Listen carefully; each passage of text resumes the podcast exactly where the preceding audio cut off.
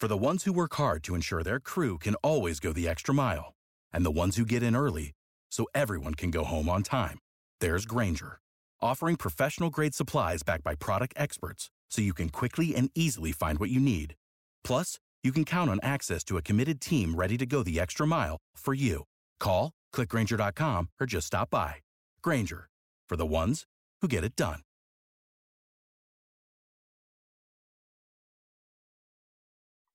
Welcome back to Believe in Softball. I'm your host, Jenna Becerra, and I'm a little older than the last time we spoke. My birthday was this past weekend, and it got me thinking about my roots and my family, and that might just have influenced today's content. We'll see, but let's go through today's order. First, we'll cover our bases. I'll share some softball news and sports news and stories. Then we'll head into today's interview. A special guest, another Becerra in the house, Taylor Becerra, joins us. Now we have a lot in common from our last name to our position on the field and more. And after all of these years of rooting for each other from afar, it's super cool to finally sit down with her virtually and talk about it all. So this is part one of our conversation because, you know, she's too cool and Becerras get two parts. What can I say?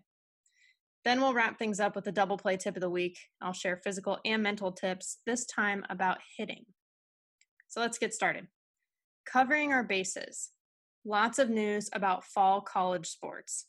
So the NCAA says there will be no fall championships, and the Pac 12 and Big Ten suspend sports through the rest of 2020. And this is all due to concerns around the COVID 19 pandemic. So for the NCAA, this is for D1, D2, and D3. And essentially, the issue is that they don't have enough participation. The Board of Governors has said if you can't have at least half of the teams participate, it's not really a legitimate championship. So the president of the NCAA wants to look at how we can compete in winter and spring to try to make those championships happen. And he thinks it's doable to play fall sports at the same time as the other sports, but does acknowledge that we do have to give the highest priority to winter and spring sports after they both lost their championships last year. Now, this has affected all three major seasons in college sports at this point, but he thinks we can maybe modify the model, shrink the bracket size, have predetermined sites where competition is played. And really, that's for the virus itself and just being able to contain it safely, and also for the participation issues. Now, for the conferences, which remember, this is separate, people often think that it's all part of the same institution because, you know, conference play, preseason, NCAA championships are all in the same season for any sports team. However, they do operate independently. So, with the Pac 12, the CEO group voted unanimously to postpone all sport competitions through the end of the 2020 calendar year. They consulted with the athletics directors as well as with the Pac 12 COVID 19 medical advisory committee they have. The Big Ten relied on the medical advice and counsel of a task force that they have, as well as the Big Ten Sports Medicine Committee. And really, the language that both conferences put out was around postponement or suspension. So, similar to the NCAA, the Pac 12 said that when conditions improve, it would consider a return to competition for impacted sports after January 1st, 2021. And student athletes impacted by the fall postponement will continue to have their scholarships guaranteed.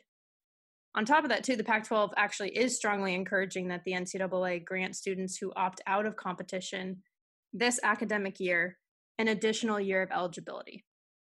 So, so much to unpack there. Let me give some quick thoughts. So, college sports is different than professional sports. It's a little more difficult for college sports to operate in a bubble. Athletics programs are part of a broader campus community. Classes are virtual at some schools, but hybrid in others. Some campuses are shut down. It's really hard to standardize. So, I think that's where a lot of this is coming from. I mean, if there was NCAA championship competition, for example, it'd probably be in a bubble or a semi bubble, but it's a little harder to coordinate. I'm interested to see if and how winter and spring sports will both be impacted if fall sports do end up playing at the same time. Just especially for those spring athletes that not only lost out on their championships, but almost their entire season this past school year. I think 100% they would be so supportive of their fall sport peers because they know exactly what it feels like to be in their shoes. But resourcing and scheduling will become even more complicated. So there's a lot to weigh there. And as we've already seen with spring sports, there are a ton of implications for extending any kind of eligibility. Because even if the NCAA grants it, not all schools are financially equal and have the money to actually execute bringing players back. It complicates the rosters and the playing time and the recruiting process. There's just not a clear blueprint. So you have to keep that in mind. The other thing is, I really, really feel for my sports broadcasting peers. As somebody who covers the Pac 12, I'm seeing firsthand just how this affects our teams and our crews, and it sucks. It sucks. You know, I was supposed to call my first televised games with Pac 12 networks this past spring before the pandemic hit.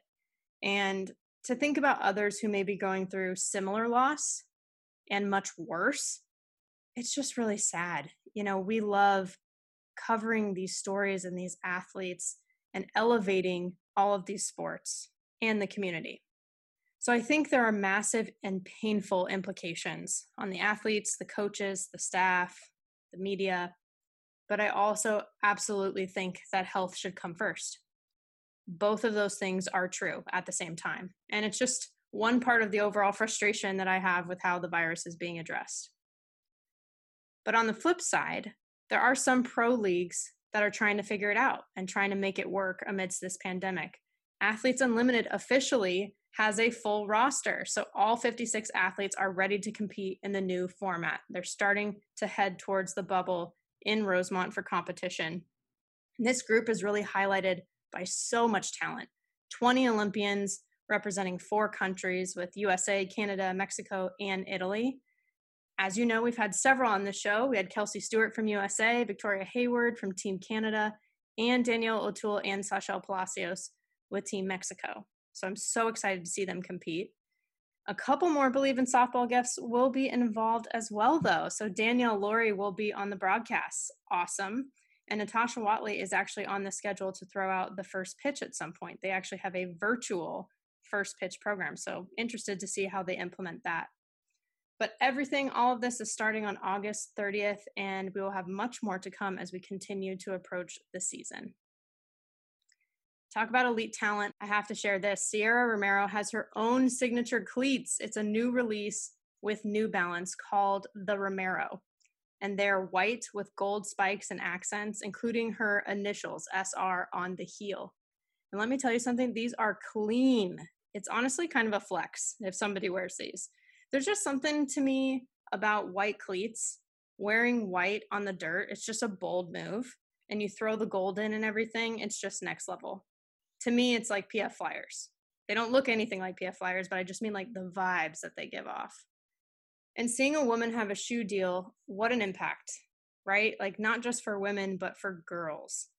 We're so used to seeing it with men like the entire nike jordan brand that everybody loves.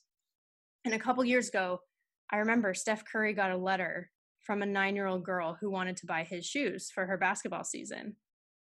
And she wanted to know why were the smaller sizes only labeled as boys and they weren't in the girls section too on the Under Armour website. And so she wrote in that letter and she was like, you know what? Girls want to rock those shoes too, right? And, you know, he's a girl dad and he responded and really rectified the situation and handled it well. And I just couldn't help but thinking about that because now here we are just a couple years later with Sierra Romero. The more women getting these opportunities in all sports, the better. So let's keep normalizing this. And by the way, you can get them at newbalance.com. And in the travel ball world, there's a new fast pitch league in town, the Alliance. So really this came from Tony Rico, who's the head of the Firecrackers organization, been around for years, and he reached out to different club team leads to talk about this really the premise is that softball has grown so much over the last decade. They felt like some important aspects were falling by the wayside. So, like development of athletes and coaches and having clear pathways for players. So, it's really about adding more value to the player and her experience.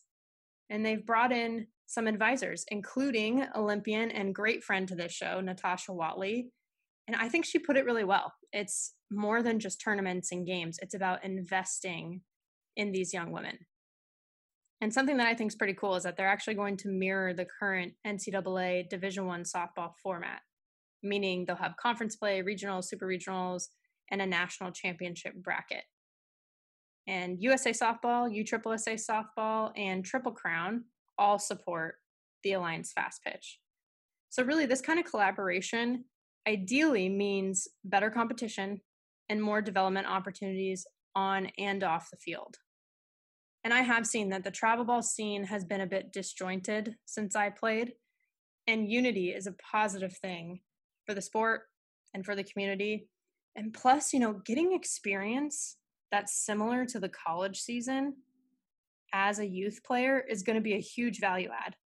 It's going to help with the transition. I mean, you're better prepared when you take your first step on campus. And even when you play your first NCAA season, it's a little more familiar. And I think that's going to be key. In a similar vein, Monica Abbott, another previous guest on this show, has partnered with her first travel ball team.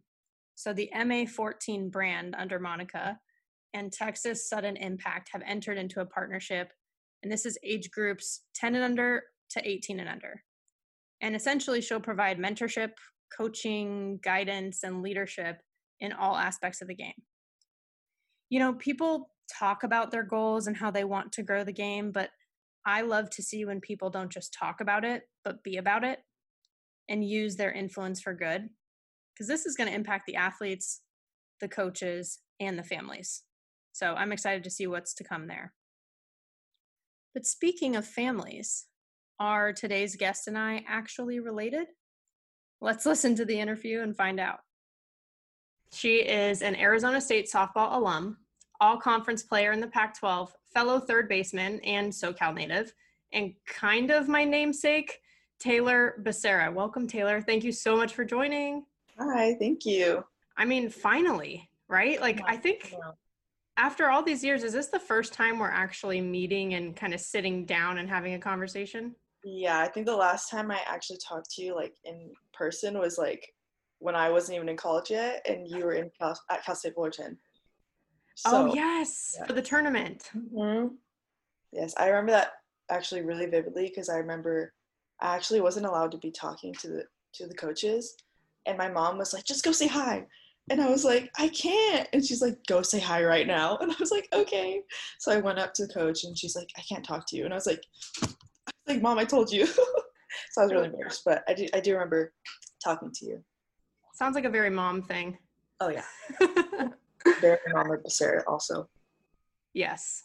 And well, yeah, that's right. Mama Becerra. I'm like, hey, I have one of those too. I mean, it's it's crazy because we are both Becerras and you know, there aren't very many people with that last name. It's one of those things where, yeah, if your last name is Smith, mm-hmm. you're not very phased if you see someone else with your last name. Because we have a football player, Richie Becerra, and everyone's always like, Is that your brother? And I'm like, No, but I'll take it. Like, so we always pretend that we're related because no one has our last name. So every time we like post something, we're like brother, sister, even though we're clearly not related. That's so funny. My dad's Richard, oh. and oh. and my brother actually, and my grandpa. They're senior, junior, and Richard the third. So I have to tell them there's a fourth, apparently. have you come across it in any other ways, or really just him? Like anyone else? People follow me sometimes, and like on Instagram or any social media, and like their last name will be Sarah, and I'm like, interesting. Like I don't know. And then like even it's kind of weird because Richie, that guy, he kind of looks like my dad's side in a way. And I'm like, are we related? I don't know. Like it, there has to be some sort of connection because he kind of looks like my dad. it's See, weird. I don't know.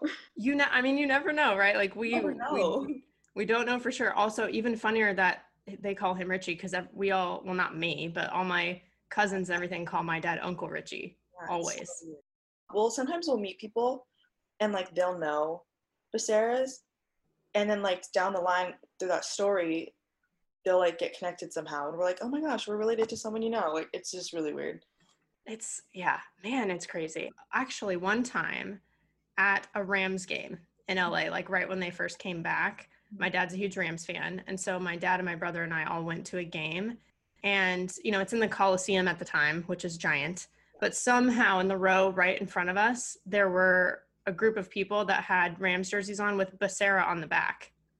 And we're like, what? That's so weird.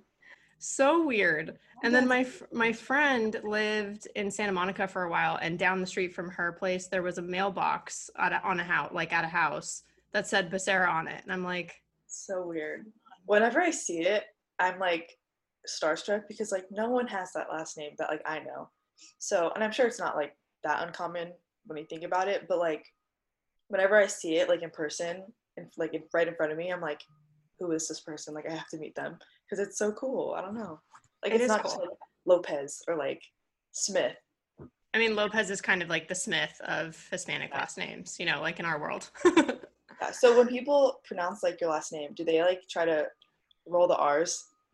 oh my gosh, no, people don't try to roll the R's, but they always, okay, tell me what you always get because I always get Bacara, Oh, of course. right? Like that's the most obvious one. I think one time someone called me Bakeroo, like when I was growing up. Like clearly, like it was like a kid who was like, it was Yeah. a softball tryout and they like didn't even try. You know what I mean? I was like, I think that's me. Funny story, because my freshman year, um, when we had our co-interim head coaches, one of them, Coach Wagner, um, he could not pronounce my last name. Like he could after I told him, but when he first saw it on the practice plan, it was like a running joke for him to have my last name be something crazy. Like it started off as like Beccalaria, and then it was like the next day it'd be like bruschetta, and then the next day it's like bicicleta, and I'm like, oh my gosh. So like every practice plan, like my name would be something like stupid and crazy, and it was really funny. But I always get Becerra, and then I have people like I remember in school, like we'd have teachers that like substitute teachers, and they'd call roll, and they'd be like Taylor Becerra, like really, really, and I'm like, it's Becerra, like it's fine. It's fine. We don't need to, Like, yeah. you don't need to do that. but like for graduation, we had to write down our phonetic like last name. That way they knew how to say it. And I was like, okay, I put B U H dash, and I just put the name Sarah, and I was like, perfect. I honestly, I'm pretty sure I did the same thing for like Yeah. the pronunciation guide for the media guide or whatever. yeah, I was like, that makes sense. They'll they'll be fine. I mean, people at least get that a little bit better. But they, you know what they don't do well is spell it right either. Like Oh, yeah, that's the thing. Even some of my yeah. close friends still don't. It's like you see, like you can even see on Instagram, like how it's spelled. How? Whenever I see my friends' phones, like of the, like our conversations, I'm like, I've known you for five years, and you still have my name spelled wrong in your phone. Seriously. But it's fine. It's usually they put B E C C E R A. Same. And I don't get it. Like it's not like we pronounce it Bachera, like it's a you Yeah. know, Yeah. I don't understand, but that is like consistent. People do that all the time. or B A C E R A. I'm like, yeah, it's fine. whatever yeah my cousin actually um he's actually from arizona or he lives in arizona but he went to grand canyon and he was an all-american wrestler there which was really cool but they used to call him basura and say he was the trash you can't take out and i was like well if you're gonna be called trash like at least that's a cool way of doing it So funny. I don't know why I've never thought of that. i hadn't either until that point That's a good one. Maybe I'll use that one day. Yeah. actually so his mom my aunt they have three boys and the youngest is named tyler mm-hmm. and he went to asu actually he studied engineering and everything i think he must have been a couple years older than you but he was going to be named taylor if he was a girl and so every time you know they always came out to every kajikawa every time we were at asu even if we went to u of a like because they were in arizona so they'd come watch us Mhm. and so now though they miss it so they, they'll still watch and they watched when you were playing and they're like Jenna, like that could have been Tyler. And I'm like, I mean, I don't know if he's just magically a softball player it- just because Yeah. he's a, Yeah. but still. I don't I think it's so crazy. I was actually thinking about it before this. I was like, it's so weird how I went to Stanford for a camp and I was a catcher. And like at the time I was like all about Stanford. Like, I'm gonna go to Stanford. That didn't happen. But it's weird like how I still ended up in the Pac 12 and like at that time I had no idea. Like I was in eighth grade, which is like back then recruiting was so different. Like you went to camp, you got interested, then you started, you know, your thing instead of how it is now. But like, I remember going to that camp with Bree Cassidy, who's a catcher at Nebraska or was, and like we were both like, we're gonna go to Stanford, like this is gonna be it, we're gonna be teammates, and then lo and behold, I didn't. but I still played there. Like it's so weird. It's so weird. Yeah, like you still mm-hmm. were on that field in those cages. Like, Gosh.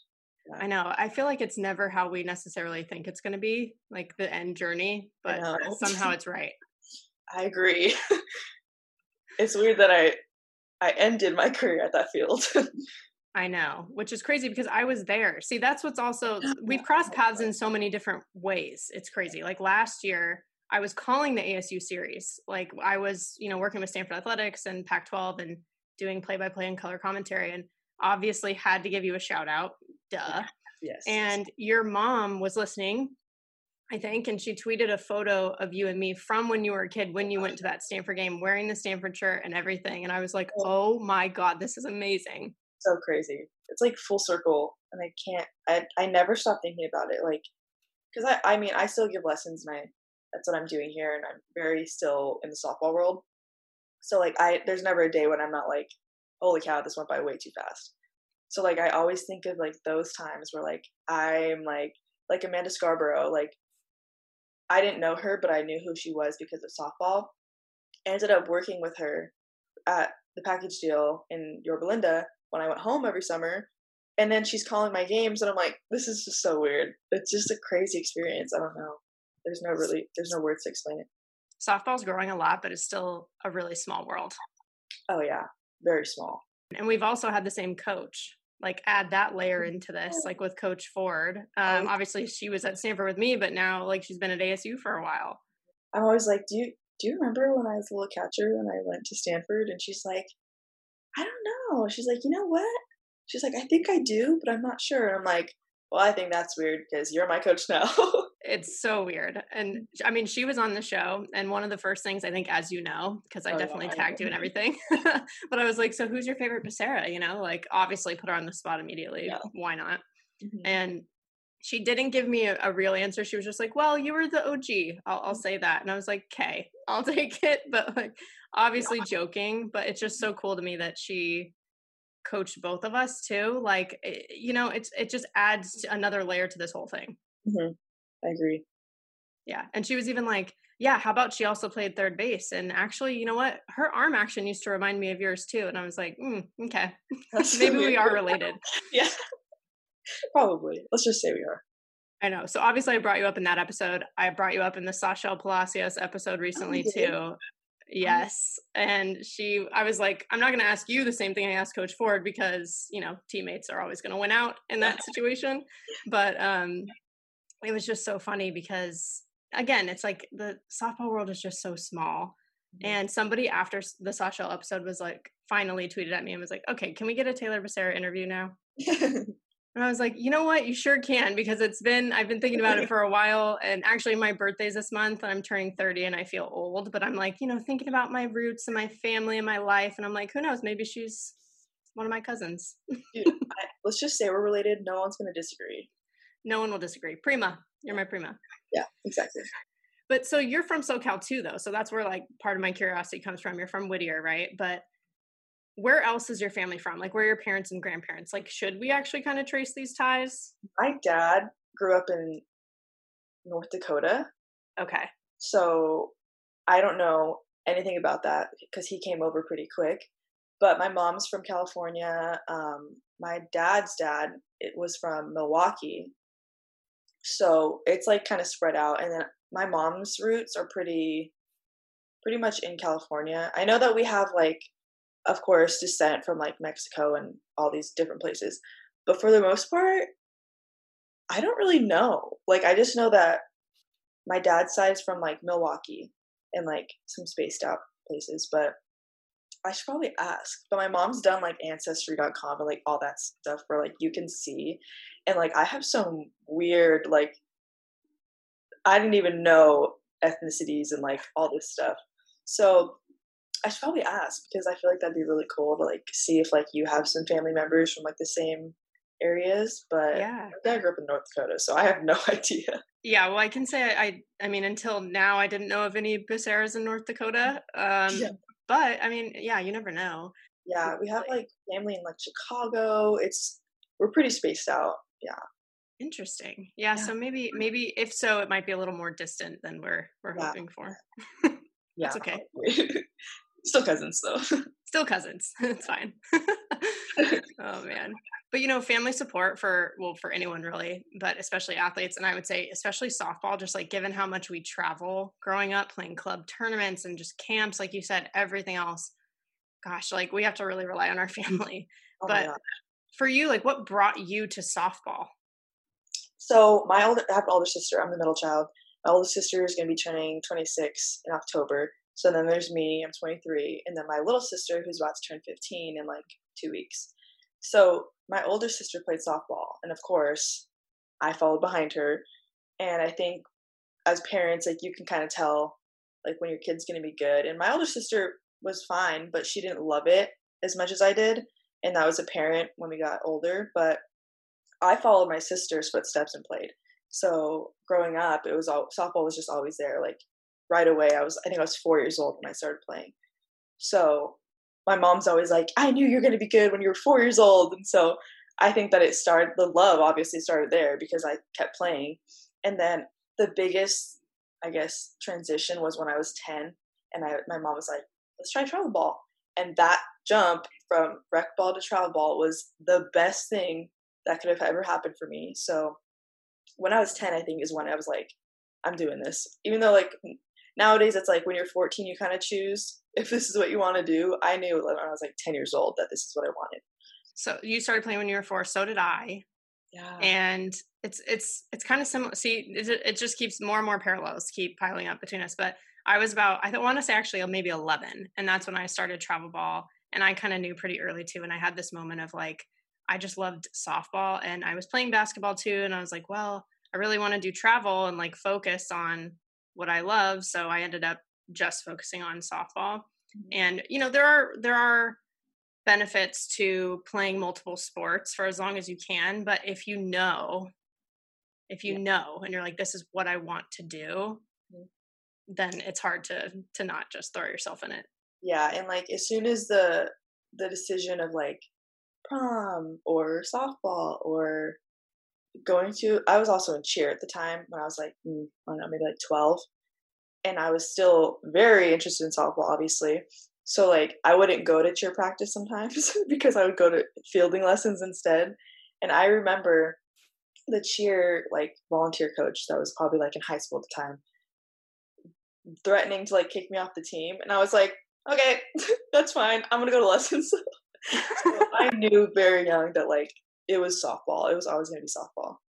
Yeah. My dad always said too that the higher the level that you go, you know, things kind of naturally filter. Like more and more people filter out and the ones yes. that are left are the ones that go for it. And and that's not just like, oh, whoever's the best. It's whoever loves it the most and who's going to work hard and wants to commit. You know what I mean? Mm-hmm. So I just recently took an assistant coaching position for a new travel organization out here for 14U team. And they had asked me like in February when I got back to Arizona because I moved back from California to Arizona. And they asked me then, and I was like, I can't do that right now. This was before COVID and everything. So I had stuff piled on my plate. I was like, I cannot do that right now. COVID happened, which was a blessing in disguise for a lot of reasons for me. And then, like two weeks ago, maybe three weeks ago, they asked me again. And I was like, they're like, you want to coach 10U? And I was like, no, no way. They're like, 12U? I was like, nope, sorry. They're like 14U? And I was like, huh. So I talked to the coach that I'm coaching with, and I was like, listen, if we're doing this, I'm not coaching girls who don't want to be there. Like, right. that's just how it's going to be. So he's like, listen, Taylor, like, I promise you, the girls we have, like, they want to be there. And I met them, and one of the girls I like looked at, and I was like, that is literally me when I was that age. Like, she wants to be there. She's so coachable. Like, that and that's what I want. Like I want a team of like little me's because like I'm like not trying to toot my own horn, but like I was I loved softball and like you can tell like I wanted to be there. If you needed me to play right field, cool. If you needed me to pitch, I was like, cool. so I'm just I'm really excited because I want to mold like that type of player and like all the girls we have so far are like that and like thank goodness like because I didn't want to coach a team that like you can tell who would rather go to a party with their friends and hang out than to be at practice. Yeah, it's just different priorities. But really, like, that's the goal. Like, that's the reason that we all like to help and try to inspire like young girls is because we were once, you know, yeah. and like that's when we fell in love with the game. So to be able to do that for the next generation, like that is like that's kind of the dream, you know? Great, yeah. I love it. Well, congrats. That's awesome. I'm excited for you that you're able to do that. Thank you. That's funny that your path, I know we keep talking about this, but yeah, things are full circle. It's like your mm-hmm. path is now taking you in that direction. You yeah. thought that you were going to go to Stanford when you were younger, but like you still ended up in the Pac 12 and just did something different. But what is it? I mean, we obviously have that photo evidence of the Stanford love, but how did you end up being a Sun Devil? Like your path from 14U to, so, to Tempe? I remember getting offers and like people wanting me from like some smaller schools. And of course, growing up, being as small as I was, like parents and coaches telling me, like, you know, all these Pac 12 schools are not going to want, they want big girls, like they want Oregon girls, they want big hitters. And I'm there 100 pounds, like, what do you mean? So it was always kind of a chip on my shoulder growing up because I constantly was told, like, you're too small, like, do you even eat and all this stuff? And of course, that stuff sticks with me like every day. Like it still affects me to this day because I'm just like, of course I eat, of course I work out. Like I can't help it. So growing up, for me at least, it was kind of like I wanted to prove these people wrong because like you don't have to be a big girl. I played third base. I am tiny, right? I never yep. played third until college. I played middle and field, wherever else, uh, utility, whatever.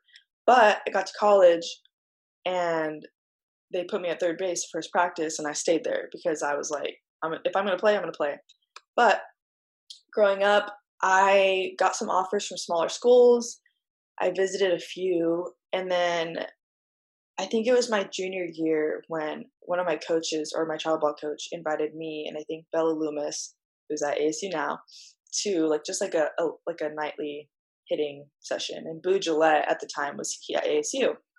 So she went out to watch and we were just hitting in a cage. And after that night, coach, my coach at the time was like, "Hey, she's interested in you. Like, she wants to have you go visit."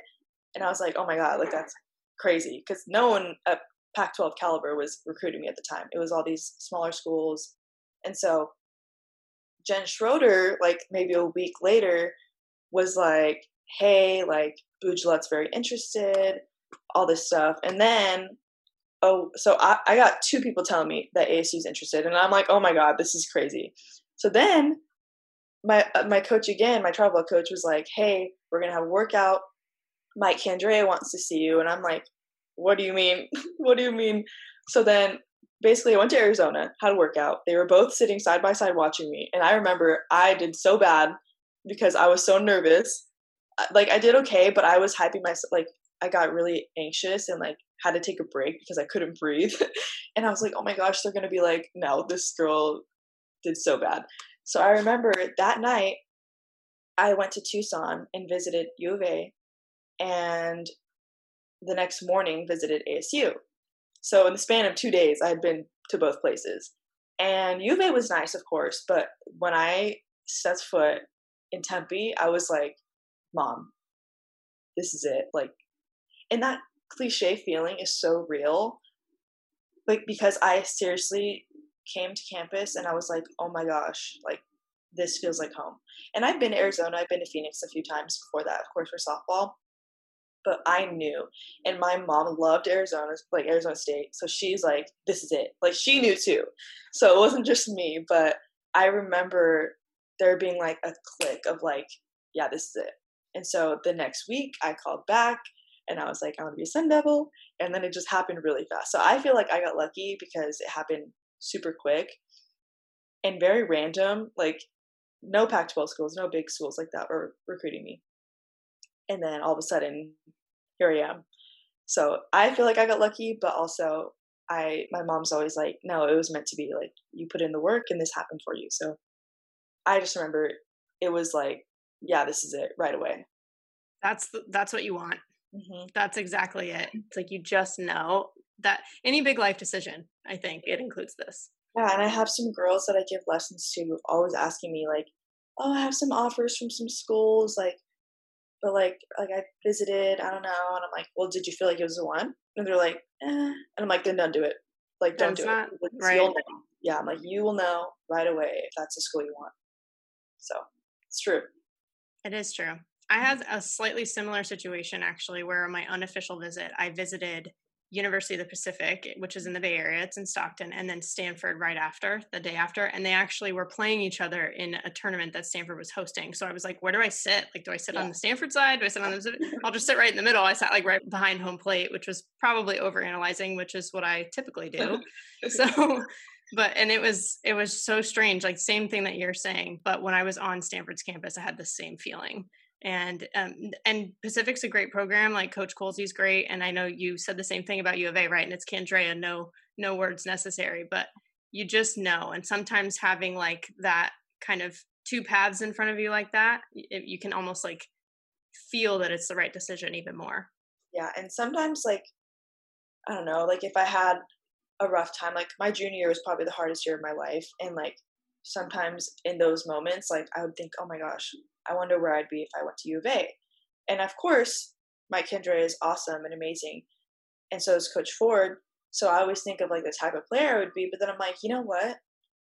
I wouldn't take it back any day. Like everything that happened at ASU, everything that I did, everyone I met was supposed to happen. And I would never, ever, ever go back in time and change my decision because it's what I wanted. It's what it was meant to be. Like I'm in the perfect place so I think that I honestly like it was such a blessing, like being at ASU. For sure. And I loved watching you at third because I love third base too.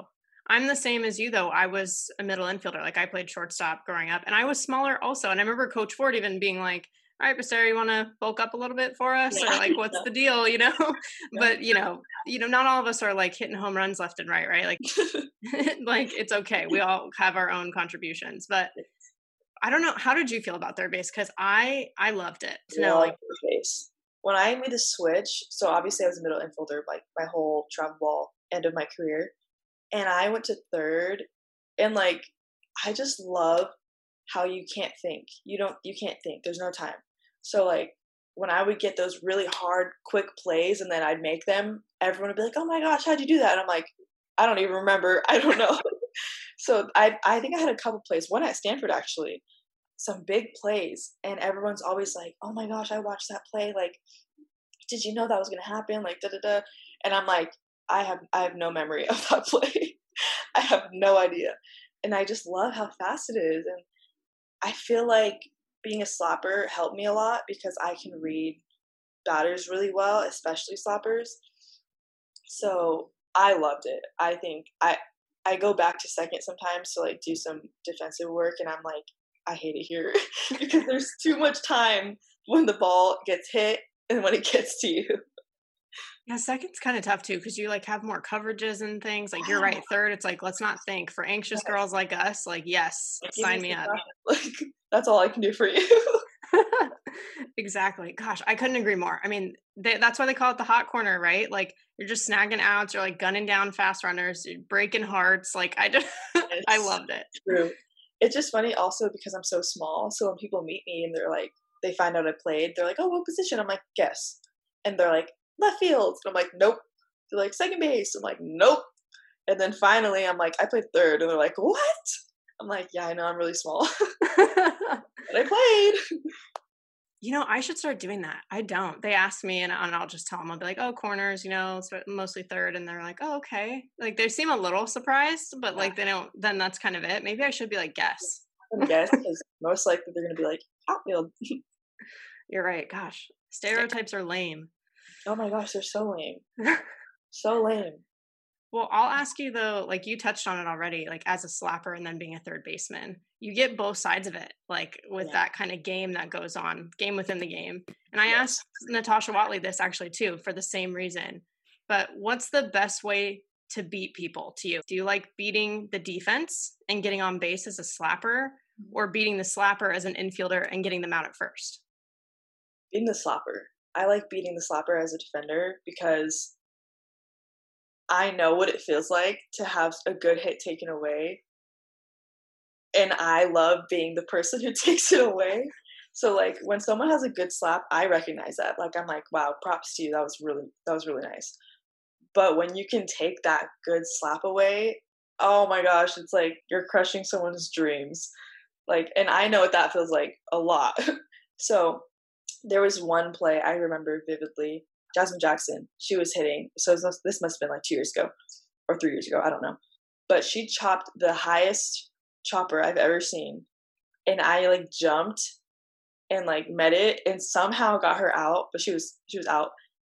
And I was like, I can't believe I just did that. Like that was such a good slap. And so I'm like oh, or like really good bunts and like getting them out, it's like mind blowing. But that feeling of being the slapper and getting a really good bunt thrown out is like the the worst feeling ever. So being that person that gets them out is a really really great feeling. I love it. Yeah, it's almost like it's not just that you should win; it's that your opponent should lose too. Yeah. yes. Oh man, that's good. Mm-hmm. That's good. I love that answer. Uh, Natasha's was the opposite. She liked slapping, but she was like really torn about it. Like, oh God, I just, but I love it on defense too. You know, like. Yeah, like it's always great when like you could play with the defense and like you beat them, but I, I still feel like stealing a hit is like the best feeling. Yes. Especially when it's a big one. Exactly. Because if they do everything that's in their power and you're like, nope, sorry, still got the out. And I love like like just gunning someone down, like using your arm and moving really quickly like that, you know? Or like just diving plays in general. Like if you can knock a ball down that's like looks like it's gonna be a hit, that's the best thing. Especially with like fans, their reactions to those things. Oh my gosh, it just makes it that much better. Absolutely. I used to love getting in their face too slappers like because oh my, my thing was like it's like well hit it by me then and if you hit it by me i'll tip my my advisor to you i guess or whatever tip my cap but like i'm gonna make you have to do it my problem for a while was like being in like that in between because i was still learning at the time like what is too close and what is far and so i got more comfortable and i i liked being third so i would get in there. And of course coach ford was all about that. She's like yeah get in there. Yes. And then I started thinking like, okay, if they can hit it past me, like props to them. Maybe our pitcher missed a spot, but I don't want to get beat in front because that was like my most annoying thing. Like if I got beat in front, like that's on me, and that's why Coach Ford would always be like, "Sarah, get in there," and I'm like, "Okay, I'm in. Yeah, I'm two feet away from the batter, no big deal." so I hated getting beat in front because as a slapper, when you get when you beat someone in front, it's like, hmm, I just beat you, like, haha. Yep. So I never wanted to feel like that because that's the worst. It is the worst. And I heard the exact direct quote, Becerra, get in there plenty of times from Coach Ford too. Mm-hmm. All the time. All the time. Oh, so good. Yes.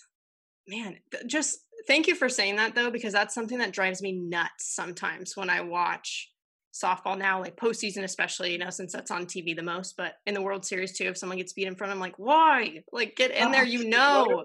It's the worst feeling when you get beat in front because you're like, I should have known that was going to happen. Should have. God. Oh, man.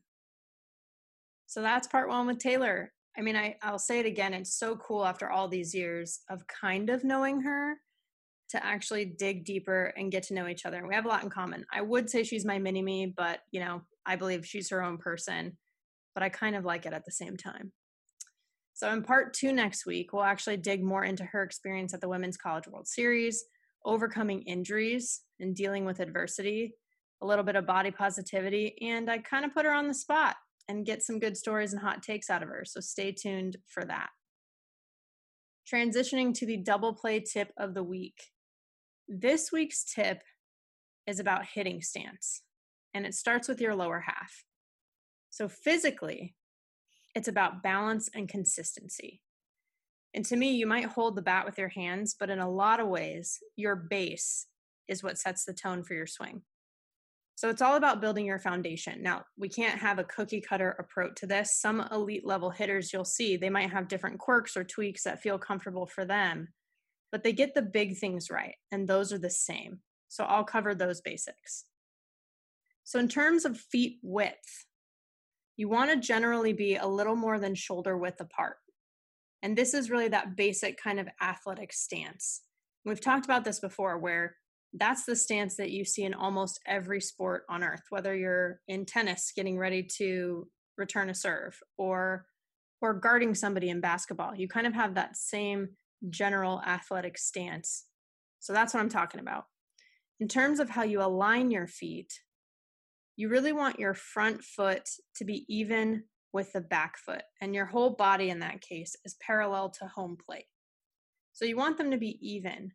But some people like to start with an open stance, which means your front foot is actually further back than your back foot. But either way, once you take your stride in preparation to actually swing and attack the ball, your foot ends up even or parallel with your back foot anyway. So you get there eventually, but it's important to be as aligned as possible. That way you can adjust no matter where the pitch is thrown. Now, with your legs, bent knees, this goes into the athletic stance as well. It's not just where your feet are, but also how your body is. So you have bent knees and you have the weight on the inside balls of your feet almost like you're holding a basketball or a small beach ball between your knees or your legs. And this really allows for balance. If you were kind of just to stand there normally and someone were to nudge you with one hand, you actually might lose your balance. But if you have the bent knees and the weight on the inside ball of your feet like that, it's a lot harder for them to push you over. It's much easier to keep your balance. And this also will help you leverage your power and momentum in your swing once you get there. So, really, if you put all of this together, this leads to three parts that start the process of your actual swing that's the load, the stride, and the transfer. This is all in the lower half still. And honestly, I'll probably break each one down in another double play tip of the week, but I'll give you the gist right now. So the load is when you shift that weight to your back leg. That's the first thing you do for your swing once you're in your stance. The stride is the step you take with your lead foot, or if you just lift it off the ground for timing, whatever you do, it's that front foot action. The transfer is when you then shift that weight from your back leg to your front side to generate power. And this all leads to the rest of your swing, where you will start to engage your upper body. But the position I've explained for your lower body in your stance now allows you to load, stride, and transfer properly. Now, mentally, in most of softball, to be honest, it's about having a plan, but hitting, it's extra important. It's one of the hardest things to do in sports. We say this all the time. You can fail seven out of 10 times and still be a success, right? Then you're hitting 300. That's still solid. There's so much we can't control what pitch you're going to see, the velocity, etc. But one thing that we can control is our approach in the box. So physically, you're staying consistent with your stance, and that comes with reps. But mentally, have that plan before you even step into the box and get into your stance. So, where do you stand within the box? And this varies by pitching. There are a lot of things to consider, like the velocity of the pitch, the movement, the pitch calls, their go tos, and your strengths as a hitter. So, for example, you have to think about do you want to be towards the front or back of the box? General rules are for slower velocity, you can be in the front of the box to just go out and attack it. When it comes to thinking about movement and different pitch calls, let's say there's a drop ball this pitcher's throwing that falls out of the zone or even a rise ball that jumps up out of the zone. You might want to consider being towards the back of the box so you can see it all the way in and let it break out of the zone so you're not chasing those pitches. The other dimension to consider is if you want to be up closer to the plate or backed off the plate. We talked about how your body will be parallel, but how far away from the plate will you be? So let's say your strength is you have fast hands and you like the inside pitch. Let's say you're like me. Then you might get on the plate to get good plate coverage to cover the outside pitch because you're able to trust yourself to get your hands inside and turn on something inside if you need to. But let's say a pitcher's bread and butter is a screwball that breaks in on the hands and it's still able to scrape that corner. You might want to back off the plate a little bit to allow your hands to get better inside. Making your plan also considers the patterns that you're seeing from the pitcher. It's all about making adjustments. So you can have a baseline for where you start based on your preferences and what feels comfortable. Then you just adjust your plan as needed. And this can change from game to game, even from at bat to at bat. This is an ongoing process, it's fluid. But overall, remember that your placement is strategic and it requires that preparation.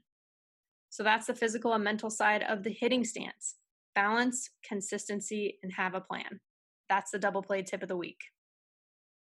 You've been listening to Believe in Softball, available anywhere you get your podcasts Apple, Spotify, Google Play, Stitcher, Luminary, TuneIn, and Believe.com. Subscribe, share the episodes, rate and review the show too. Looking at you, Apple users. Keep hitting me up on Twitter at Jenna Becerra01 and Instagram at Jenna Becerra. Thanks for listening and catch you soon. Without the ones like you, who work tirelessly to keep things running, everything would suddenly stop. Hospitals, factories, schools, and power plants, they all depend on you. No matter the weather, emergency, or time of day, you're the ones who get it done. At Grainger, we're here for you with professional grade industrial supplies. Count on real time product availability and fast delivery. Call clickgrainger.com or just stop by. Grainger for the ones who get it done.